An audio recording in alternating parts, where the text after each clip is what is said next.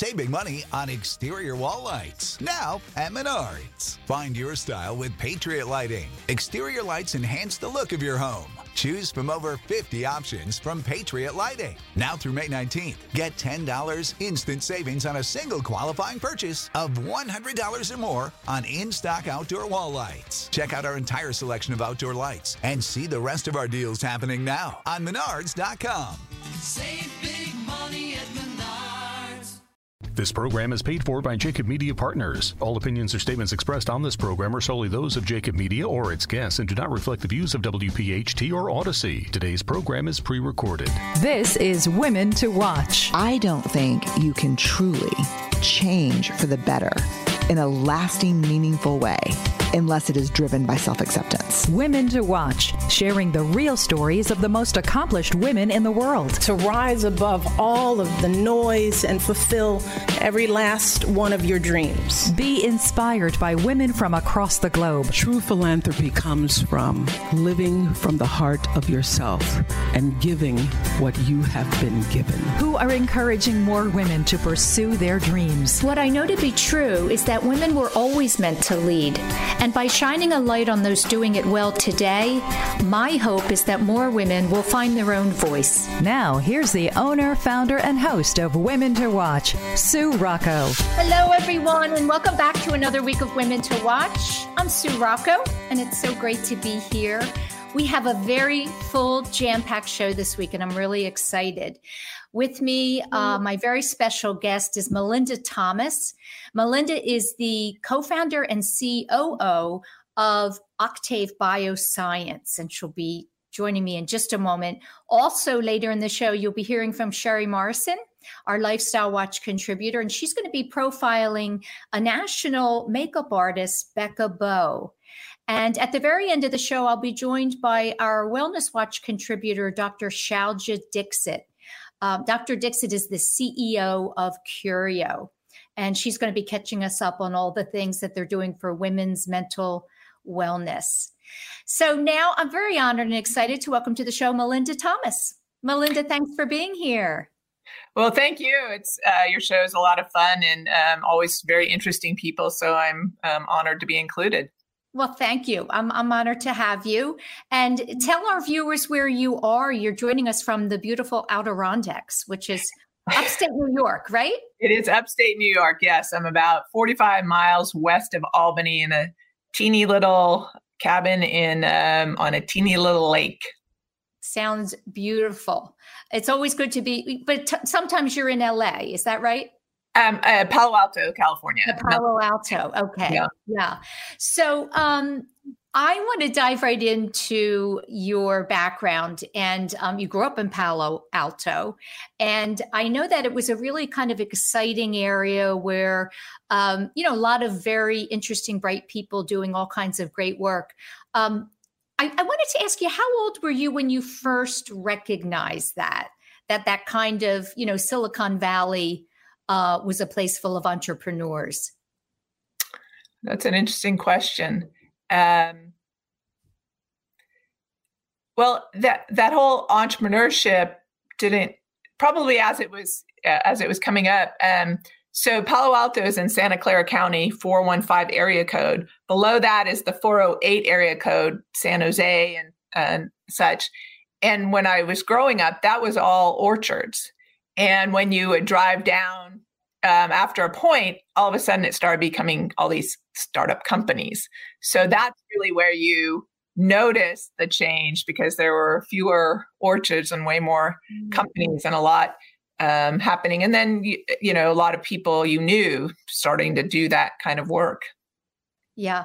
And I know that, you know, um, your mom and dad were a, a big influence on you and in your career path and, and, you know, kind of introducing you to entrepreneurship. Tell me about them a little bit. Uh, sure. So uh, my mom uh, is very much about opportunities. Take every t- opportunity, try things, um, get out there and do things. Um, she was she showed no fear. Um, just do it. Get out there. And so we were raised to think you you could try anything and you should try things um, as opportunities came your way and to make opportunities for yourself. And then my dad was always very much about how can you make a better world with the gifts you've been given. Very smart man, very um, very uh, driven guy, and um, the arc of his life has been how to how can he take all that um, for positive impact in the world. So be- between those two things, those very strong themes about how I approached my life. Yeah. You know, um, I found it interesting. I read that you had a teacher when you were very young that that said you were a natural girl leader. Yeah, isn't that Yeah, Yeah. what was it about you when you think about the, you know, the little Melinda? What were you doing in class that that the teacher recognized that? so that was my kindergarten teacher and for the life of me i can't really figure it out um, so i grew up uh, a middle child four kids in five years um, so i always think i ran with a pack um, and because i was a middle child really didn't distinguish myself much um, I, I, I often think of myself as um, invisible honestly um, where you know I just didn't stand out in many ways. So that has always stood out like, really? I, I, I wonder too, what did she see? Wow. Well, maybe it was the fact that you were not kind of doing what the rest of the kids were doing. If you, you know, if you thought you were quiet and kind of in the background, then you were observing. And that, you know, is a is a great trait for leadership. Yeah, An interesting, interesting theory. And, um, and, and uh, interesting also, um, what I found is that I respond to need. Um, you know, there's that, you know, leaders, you know, some people have it thrust upon them and, you know, some people look for it. I've never uh, looked for leadership. I've normally um, had it thrust upon me where if there's a, a need, I respond to that. Um, that I want to bring what I can to help a problem, a situation. Um, and so not trying to lead, but if there's a vacuum, um, you know, I, I was on a jury and, you know, immediately everybody tried to make me the foreman. And I'm like, what is going on here?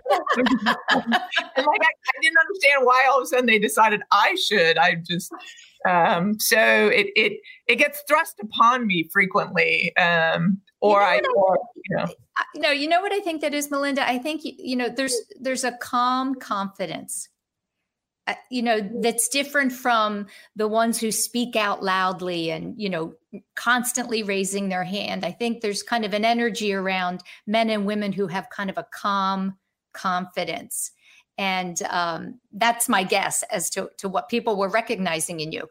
Tell us this story. This is a great story um, because I'm not sure what a cinder block grease pit is, but when you were seven, your brothers were asked to, to build one and they couldn't. So you said, I'll do it. What is that?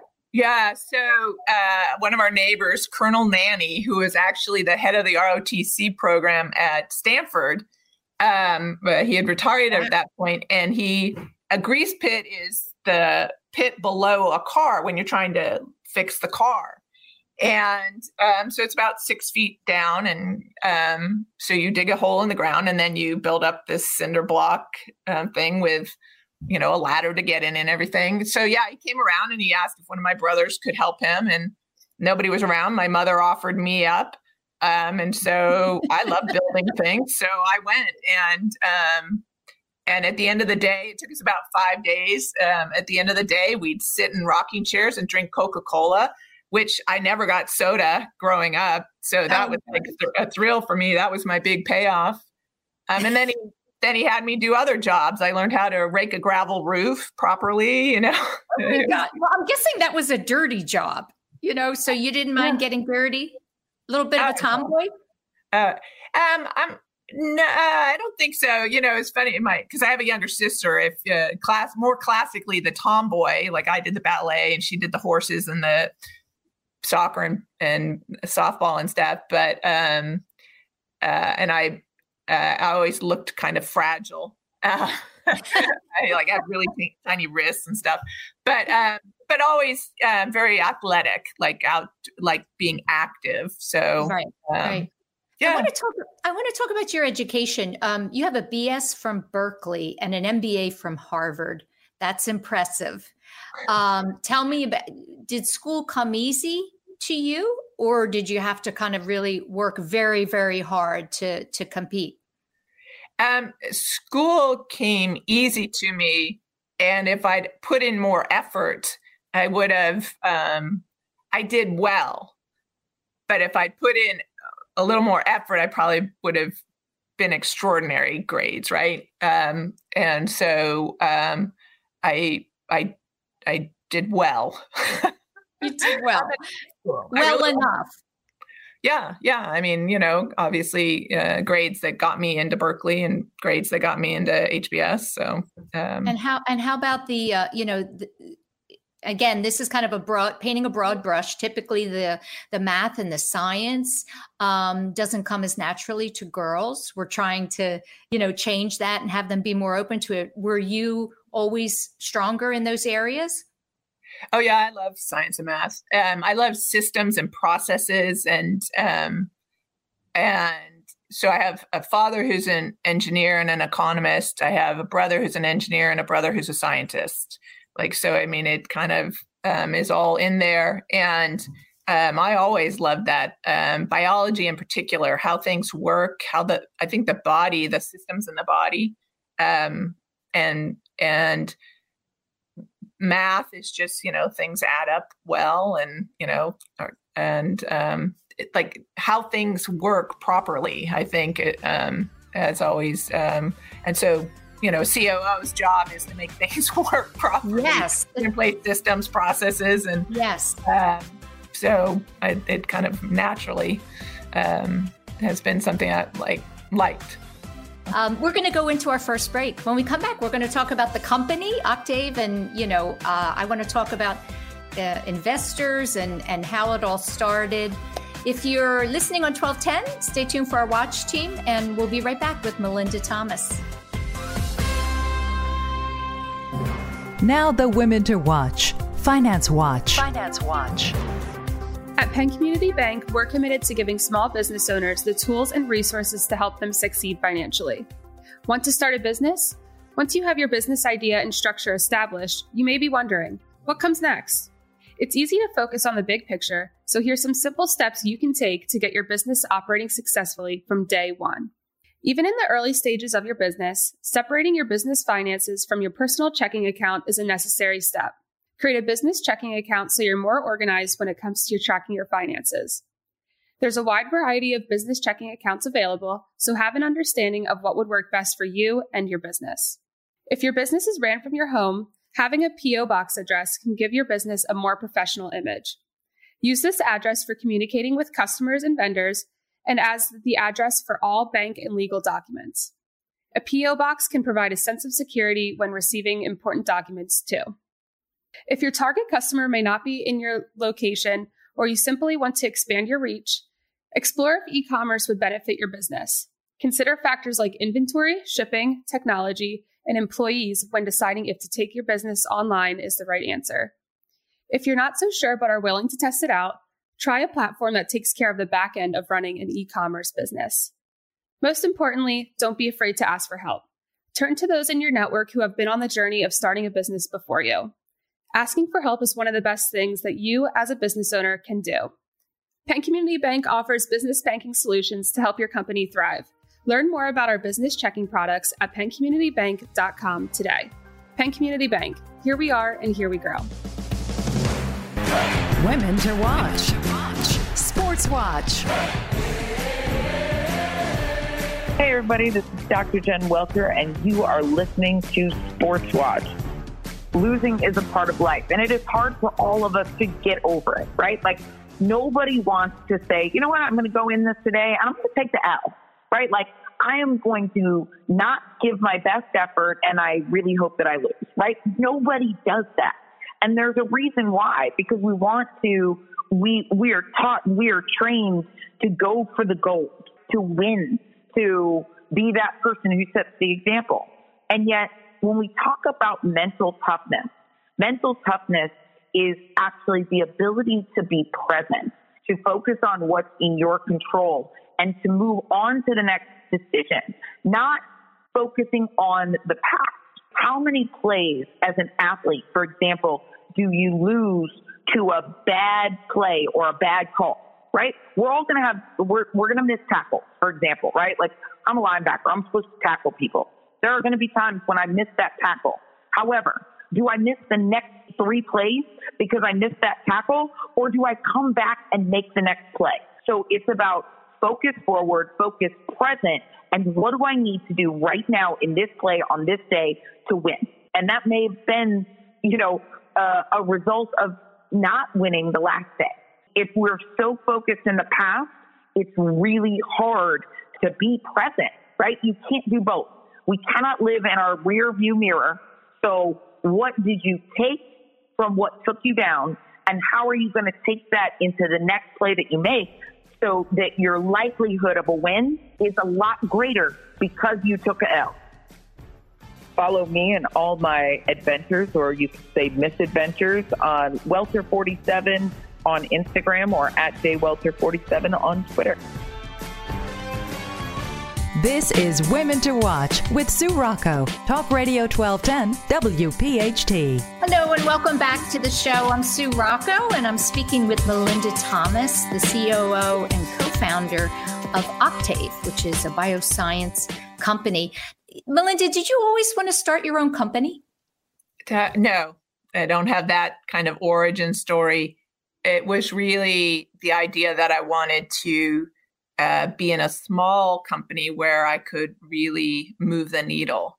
Um, it came out of having worked um, in a company that got very large and acquired by a much larger company. And I said, you know, I watched as as decision time went from three days to three months. Um, and I just thought you do, you just don't need me anymore. Like I get stuff done, and I'm I'm not willing to sit around and wait, and I don't have a lot of impact. If I work weekends and nights, it's not going to change anything. Um, so that's when I went looking for something smaller, um, something to build um, that could you know really use what I brought to it. Yeah. Um, so for the viewers, let's tell us what um, Octave is. What does the company uh, do? Yeah, sure. So Octave is a company that is changing the paradigm for care management for neurodegenerative diseases, specifically starting with multiple sclerosis. So my um, the founder, Bill Hagstrom, um, and I have uh, you know focused on neurodegenerative diseases, and then really looked at what was standing in the way um, from MS in particular, what was standing in the way of physicians being able to give the best care possible. And we spent about two years really um, talking to people living with MS, the physicians and other healthcare providers who um, take care of them, the other people in the ecosystem, the payers and pharma, and what were the problems and how could we uh, provide a solution to what is a you know a huge problem.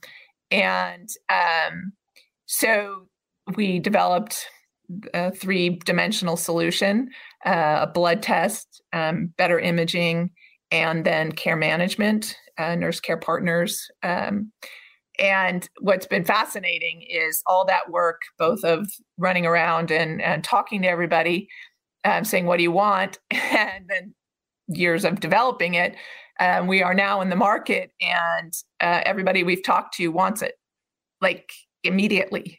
And it's like well i guess if you say what do you want? and then you give it to them they really want it. So um, it's just uh, and and what's really great is if we improve outcomes for patients then that improves the outcomes for the physicians that improves the outcomes for payers and for uh, for pharma. And so it really is um, wonderful that it um, everybody everybody wins if uh, the people living with MS win. So um, it's so it's really it, it's not about um, treatments and cures. It's about managing the disease that you have.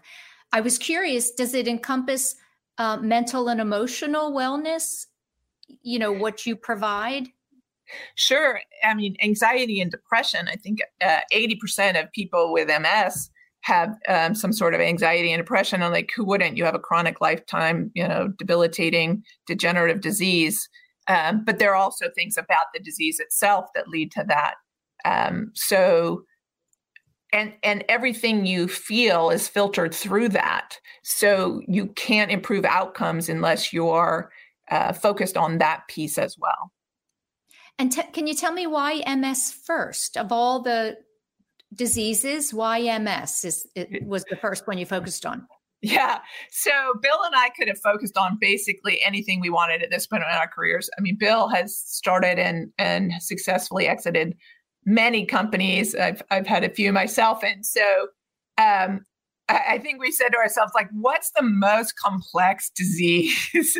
the most heterogeneous what would be the hardest thing to do at this point in our career but if we do it it's like really worthwhile having spent your time on i think um, that's part of the, way we came to uh, multiple sclerosis but neurodegenerative diseases um, uh, less glibly uh, multiple sclerosis is a very complex neurodegenerative disease. And so, if we could prove the model in um, this particular disease, moving from that to, say, Parkinson's, Alzheimer's, ALS, Huntington's, um, uh, could make more sense because you could see we did it as something really, really hard. Really hard. So let's do the hardest first, and then everything else will fall into place. Right. yeah. Can you? I'm curious. Um, statistics what what are the numbers um, ms versus alzheimer's versus parkinson's versus als i feel as though and this just could be because i'm getting older that i'm seeing more people developing these diseases you know is is there one that's the most uh, prevalent is there one that tell me about the numbers and statistics around the different ones Right. So since we're focused on MS, that's the one I know the best, and that's about a million people in the U.S. Um, one of the things that makes it stand out, though, is it is because of the drugs, and there are 22, approximately 22 approved drugs for the treatment of MS at this point. It is up there with some of the most expensive um, diseases to manage, um, which is very surprising. So, diabetes may have a lot more people who have it but it's not as expensive to manage as something like MS. So as you focus on what where to uh, put your time and attention, there's a lot of money being spent with fairly poor outcomes. So if you can build a better mousetrap, there is uh, there are resources that can be um, moved to um, fund that.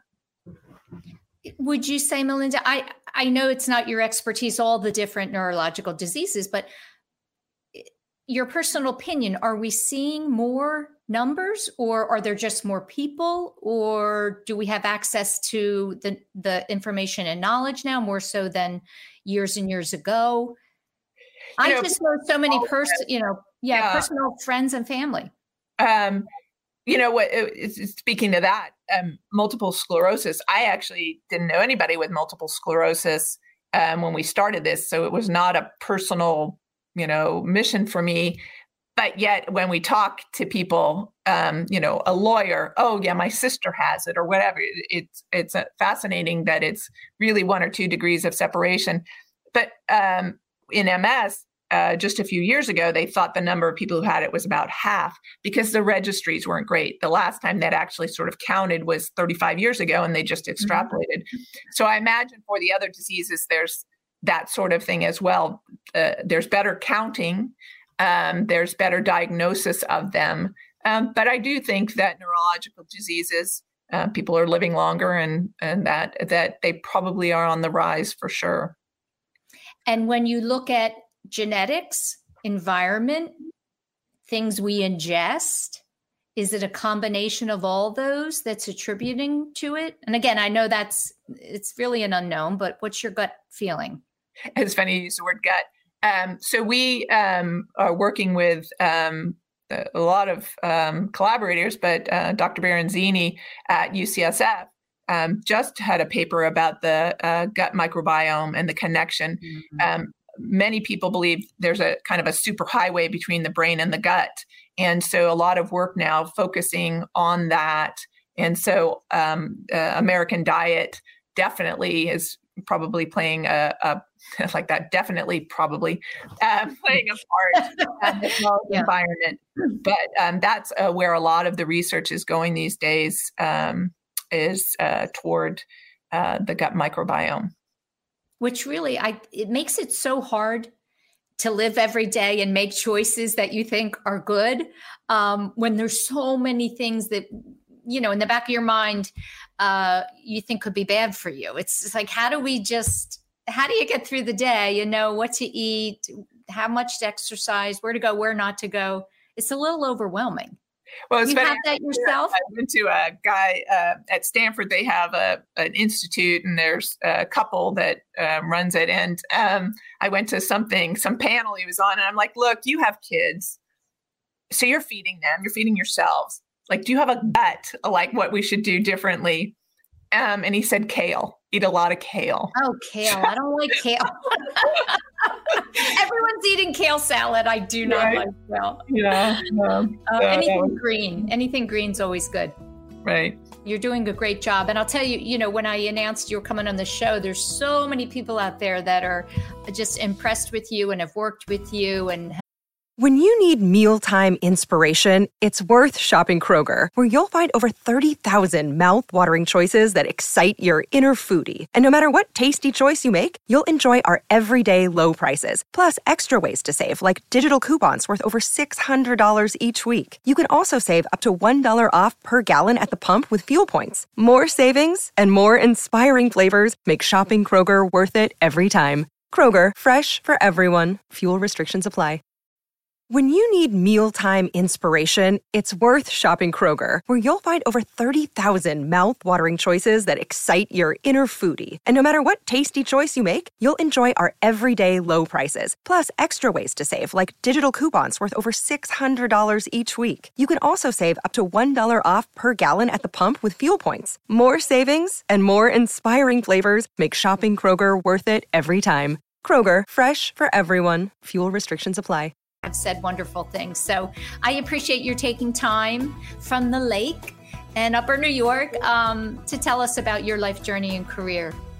Well, thank you. I, you know, I, I, I just live my life, and if it's helpful to others to give them encouragement to live um, to their fullest extent, um, I'm happy to do it. Well, good. And I'll I believe- talk about office because it's very cool. Good, good. Well, thank you. Um, up next, you're going to be with, uh, or you're going to hear from Sherry Morrison, who's going to be with Becca Bow. Stay tuned. We'll be right back. Now, the women to watch. Marketing Watch. Let's talk about the great resignation. Hi there, my name is Diana Barnes, or DB, as most people call me, and I'm the Chief Brand Officer and Creative Director at Munchkin, the world's most loved baby lifestyle brand. Navigating your career during a global crisis is far from straightforward. Many of us, myself included, have taken stock of our lives, our jobs, and how we spend the time we have. We're always taking inventory of our decisions and making adjustments. But when monumental shifts occur, like a global pandemic, they can result in significant economic movements. Enter the Great Resignation. The Big Quit, as it's also known, isn't just an opportunity for workers to find more lucrative jobs that they can do from their living rooms. Instead, it's a chance for people to find careers in companies that fill their cups. At Munchkin, we strive to create a culture where monetary compensation is a slice of the pie, but not the whole thing. When employees feel good about their work, the causes their company supports, and the opportunities afforded to them, they tend to stick around. Workplace flexibility and compensation are motivation factors, but so are recognition, advancement, and education. Last year, Munchkin was named a great place to work certified company with 88% of our employees saying it's a great place to work. This accolade isn't a result of competitive salaries and flexible schedules alone. We strive to ensure that employees know they're valued, not just for the work they do, but for who they are. If you oversee a company struggling with employee retention, I urge you to tap into your brand's values and those of your team. In what ways can you bring more value to your employees' lives? How can you invest in them so they invest in you? Putting your employees at the forefront of your strategy will only benefit your company and improve the quality of talent you retain and attract. This program is paid for by Jacob Media Partners. Welcome to the Lifestyle Queen of Women to Watch. I'm Sherry Morrison. today I have the pleasure of speaking with makeup artist Becky Bowe. Welcome to the show, Becky. Hi. Becky and I spoke at length, and I did a fair amount of reading about her career. Talk about makeup. You cannot make this up. the good It's ones. fun. I think that needs to be the, the name of your new book or, or your Netflix series. You can't make this up. That's amazing. I love that. If someone were to show you Becky's photo at this stage in life and ask you to select one of the following as a career lighting designer, rock star, makeup artist, theologian, you better check all of the above and more.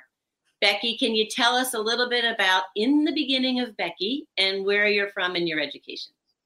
I grew up in Vermont um, and on Lake Champlain. Um, I'm the middle child of five. Uh, I have four brothers, um, and um, uh, lived in Vermont as a child. Uh, I think I told you I went on kind of an odyssey when I was 10 years old. My mother took three of my brothers and I on a kind of um, journey of self-discovery for herself, just towing us along um, to uh, cross Europe and to live in Israel for a year. So that was really um, changed the way I looked at the world. And um, but uh, lived in Burlington um, un- until I was uh, a teenager. At which point um, I, you know, I was I was a I was. Uh, so I like to say I was I was a solid C student in high school. My mother had left to get her doctorate at Columbia when I was 15 and took my two younger brothers with her. And um, I was left in the house with my older brother Paul, who I we just didn't get along back then. We get along famously now, but our siblings are always that way. And my oldest brother Mark, who was in the beginnings of um, uh, a lifelong battle with paranoid schizophrenia. So um, that was a kind of an interesting time. So uh, it isn't really surprising that probably by the time I was finishing high school, and I finished high school not because I was early, not because I was such a brilliant student, but because I couldn't wait to get out of there. Um, I uh, floundered for a bit until my older brother Paul, who had joined a kind of a somewhat rinky-tink band, rock band, as a bass player. Um, they were traveling around, and they asked me to um, run lights for them on a New Year's Eve, and I wasn't doing anything, so I said yes. And uh, I guess I did a good job because not long after that, they asked me to join them as their lighting person um, for 50 bucks a week traveling around New England in a in a in a uh, van. And I have to I should say that my entire family is musical except for my father. And um, so I grew up singing and did a lot of singing as as a kid. And um, eventually I wormed my way on stage. Well, it a little bit more than just worked your way on stage. It sounds like you became, uh, you went from lighting to singer to leader of the band. Yes, yes. You took care of all of the business side of things Yeah. for the band. Yeah, well, you'll you'll know that when, and I, I'm sure that Susan's talked to a lot of people, and you have too, that women who find themselves in leadership positions sometimes simply because you have those qualities, you demonstrate them in some small way, and then suddenly they're like, "Tag, you're it." No one else wants to do it. I remember the exact moment when I became the leader of the band. I remember the exact moment. We were playing at a club. Um, there was some kind of scuffle about where we were loading in. And suddenly I just turned around to the guy at the club and I said, We need this, and you're going to do this right now. And the rest of the band looked at me like this. And I'm like, that ever since then, I was leader of the band. Well, you must have been pretty good at dealing with people and learning how to negotiate difficult situations. I can't imagine how do you how do you learn as a child how to deal with uh, your older brother, who it sounds like you were really close to. Um, how do you learn how to deal with him as a paranoid schizophrenic? How do you know what's real and and what's not? And I, I mean, their characteristics uh, are so different depending on you know how you're afflicted. There really is no way. I was 12 years old when Mark became ill, and uh, you know we were brought up loosely as Jews. My father was raised Roman Catholic, but my mother uh, was Jewish, so according to the Talmud, I'm good to go. And uh, so when he became ill, we none of us knew what to make of it. None of us knew, and he also um, became a born again Christian, which was kind of jarring for at least half of my family, and it was really rough. Um, in in the in the first few years because it was so heartbreaking. And um, but over the years, I will say that, um, and I believe this very strongly. Not that this is a conversation about the mentally ill, but I do want to get this message out there. If anyone else has someone in their family who is suffering from a serious mental illness, and what I found carried me through were two things. One that you learn to love the new person and and and mourn and get over the old person because the old person's not coming back. And two that these people you know are on this earth for a reason. If we don't become more compassionate uh, more empathetic towards other people what no matter what they're going through by virtue of this relationship we've had with someone who has a serious mental illness then we have failed. And their life doesn't have as much meaning. So we give their life meaning by being better people. That's a great message. Um, it's a really great message, and a lot of people need to understand it, uh, especially the part with being able to get over who you've lost and right. who you're you're ending up with. Yeah, my mother never really was able to get over who she lost. Um, my father was a little bit better at it. Yeah, I, I can't imagine. Mm-hmm. Um, well, so back to the band a little bit because you had over 2,000 performances on stage. Um, tell us a little bit about the evolution and how you eventually made you, it, you realized that you had more than artistic talents on stage, but behind the Mm-hmm. scenes with your makeup. Sure. Well, I- yeah, and then there was that whole uh, grad school thing in between. Um, but uh, I, I really al- always wanted to be. I was, I- like I told you, I came out of the womb like ta-da, and um, so that was kind of inevitable. And uh, so, so, you know, that that time in my life in the band was the happiest time of my life. Um, it was joyous. It was hard you know i was in a relationship that was very difficult but i we stayed together for the children meaning the band but a band is a family. And uh, you know you get very close to your bandmates and you you things evolve you evolve you get better you get bigger you get you know more popular.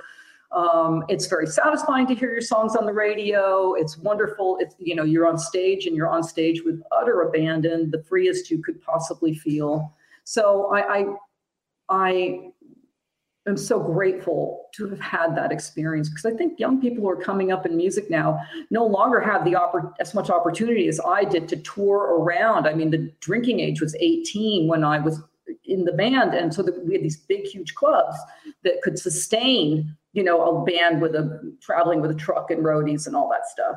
Uh, that doesn't necessarily exist anymore. So I'm super grateful about that. I'm grateful for it give, teaching me leadership skills. I was not a confident teenager. I had really bad skin. I, I was clinically depressed in my senior year of high school or what was left of it. So, you know, to find out that I had some kind of a leadership quality um, was, you know, it life changing for me. And I, and I, you mentioned diplomacy. I'm not sure how diplomatic I was back then. I think I've learned a lot of skills about just diplomacy since then. But I mentioned that I did have really bad skin when I was younger. So being in the band, that's when I started experimenting with makeup. And um, you, as you know, this was like the late 70s, early 80s. There was no Sephora, there was no Ulta, there was no YouTube. So everything that I was doing was simply getting what was available, mostly in the drugstore, and manipulating in some way. So I just figured out that I was good at it, and um, and that's where I first played with makeup and came to understand later on when I had an opportunity to just kind of get a new job uh, that I I was good at makeup. Well, uh, you're you got married. You were married uh, two times. You're married now, and you were married. I might be married three. I keep First telling. You what? I might be married three. I keep telling him. So for more information, go to www.becky, B-E-K-E-B-E-A-U dot com and check out her services, her schedule for classes and her workshops. And please join me next week as I enter the world of summer enrichment camp with entrepreneur and founder of Handwork Studio, Laura Kelly. Sue will be up next with our Wellness Watch contributor. Thank you for listening and keep living your dreams, ladies. Now, the Women to Watch Military Watch. Hi, I'm Carol Eggert, Senior Vice President of Military and Veteran Affairs at Comcast NBC Universal. The latest veteran unemployment report from the Bureau of Labor Statistics showed that this is a golden time for veterans overall. July marked the fifth consecutive month the veteran unemployment rate was below 3%, a streak not seen since 2000. Historically, veterans have had a lower unemployment rate than the national average because of their transferable skills and their above average education attainment. But there is still more work to be done. July's report also showed a slight increase in post 9 11 veteran unemployment, which was on par with the national average of 3.5%. Post 9 11 veterans are those who served after September 11, 2001, and also happens to be the fastest growing veteran population in today's civilian workforce. That is why employers and organizations need to continue their efforts to recruit and create an inclusive workplace for transitioning service members and military spouses. Several years ago, Comcast committed to hiring 10,000 veterans, National Guard, and Reserve service members, as well as military spouses. We met that goal and immediately extended it to 21,000 because the talent these teammates bring to our company is remarkable. So, if you have the chance to open career opportunities for those who served and their spouses, do it. If you want to learn more about recruiting and creating an inclusive workplace for members of the military community, check out our partner, PsychArmor, and their free resources at www.psycharmor.org. Hi, and welcome back to the show. I'm very happy to be joined by Dr. Shailja Dixit. She is our Wellness Watch contributor. Shailja, welcome to the show. Hi, thank you, Susan. Hi. Uh, how are you? Nice to be I'm back. well. Can, you can hear me okay? Yes. Yeah, thank you. Terrific. Terrific. Um, right off the bat, I'd love for you to just tell our viewers and listeners what is Curio?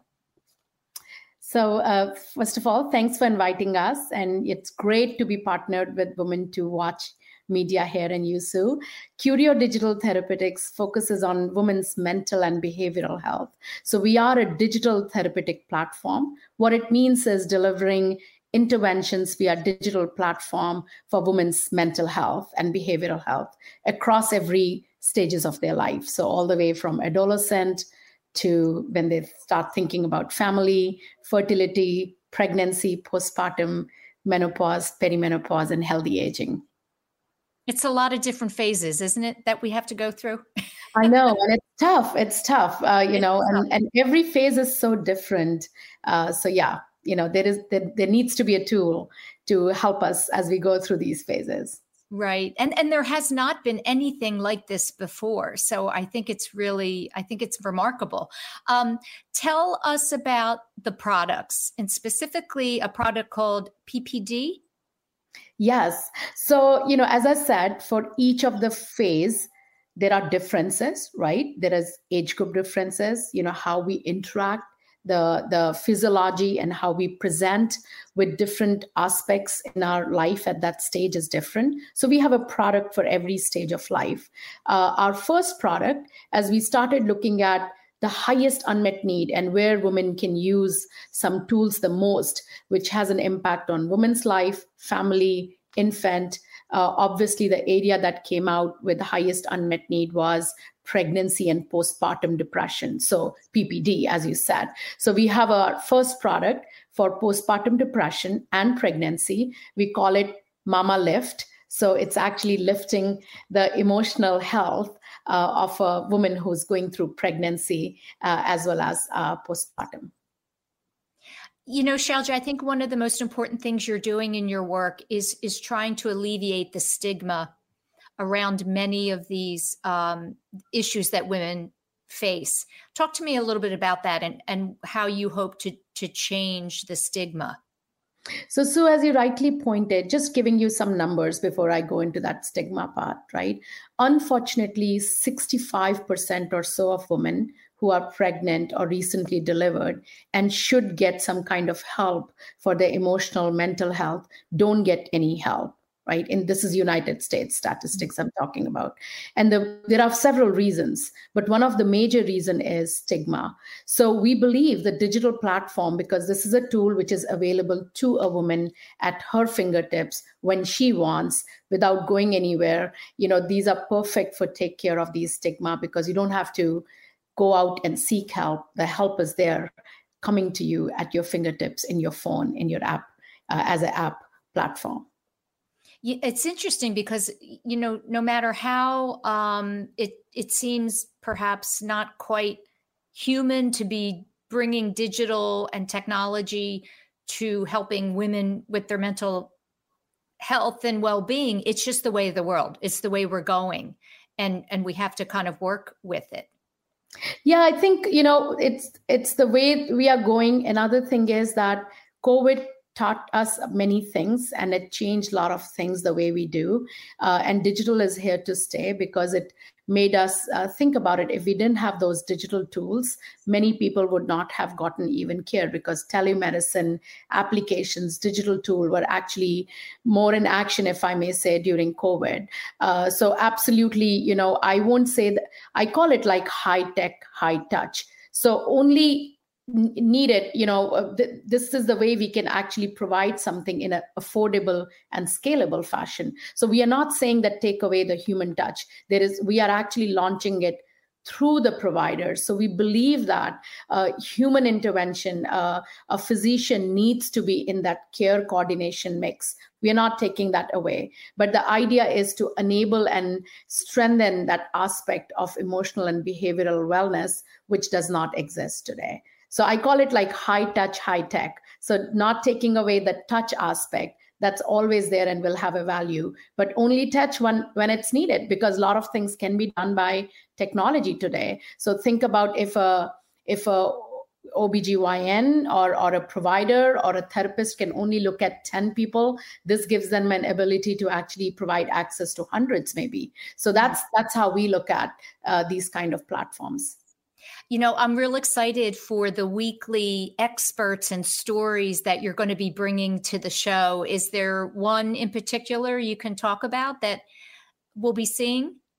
Yes, I think very soon you'll be talking with uh, a chief research officer from Axia Women's Health, who are we are launching at uh, Axia, Dr. Gary Riley. Uh, you know, and he he is adopting this for his patients, and we are uh, very excited. I mean, I'm looking forward for him to talk about uh, postpartum depression, talk about uh, behavioral health issues within pregnancy, and provide his perspective from a f- practicing physician. So I think I'm, I'm, I'm excited about that. And then there are series of other experts that we have lined up, uh, you know, from various stages of women's life. We have a uh, therapists who will be bringing to talk about uh, what is the stigma associated and how digital can help uh, overcome the stigma and uh, take care of your emotional and mental health. What kind of feedback have you been getting from users of the of the app? You know so the most enlightening thing for for me i'll be i'll be i'll, I'll tell you very the, the good thing is every mom wants to to overcome her mental and emotional health to take care of their family right? So we have motivated users right? I we don't even call them patients. We have motivated women who want to get better. They're looking for the tool right? So that was the first thing. I mean i think we knew this but when we saw how open women are and how desperate they are to look for some help that was like you know it was kind of like a aha moment that we are doing something right right? This is needed.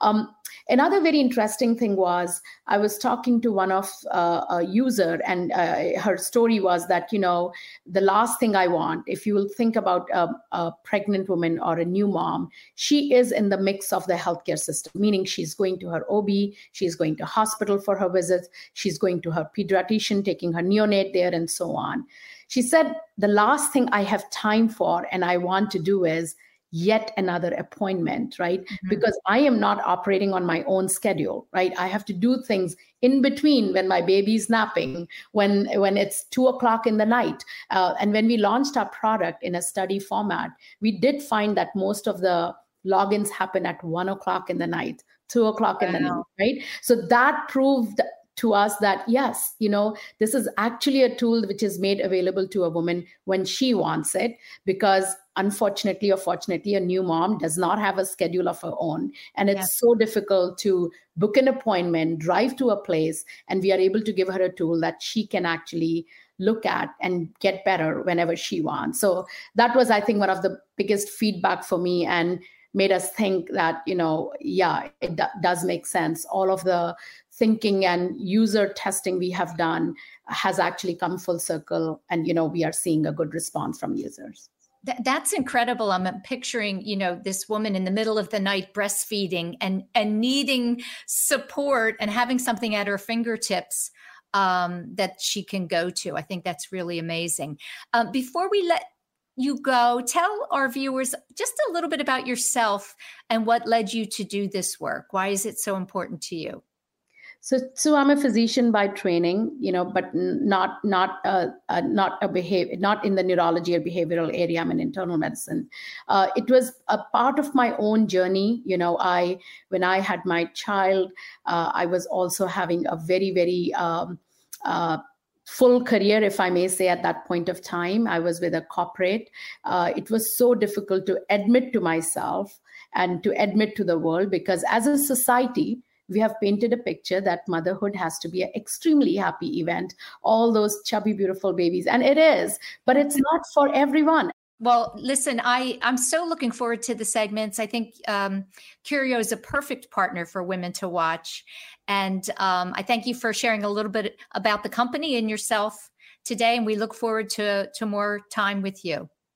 Thank you, Sue. And we are looking forward to this journey as well. Uh, thanks for inviting me and Curio and uh, you know I'm we are looking for- forward to all the series that are going to come. Terrific. Well, that's it for another week of Women to Watch. Stay tuned next week for my interview with Cornelia Samara. Cornelia is the GM of the Four Seasons Hotel here in Philadelphia. Have a great week, everyone. Thanks for listening to Women to Watch with Sue Rocco, a Jacob Media production. If you're interested in learning more about the power of the radio hour, contact Joe Kraus at 267 261 3428.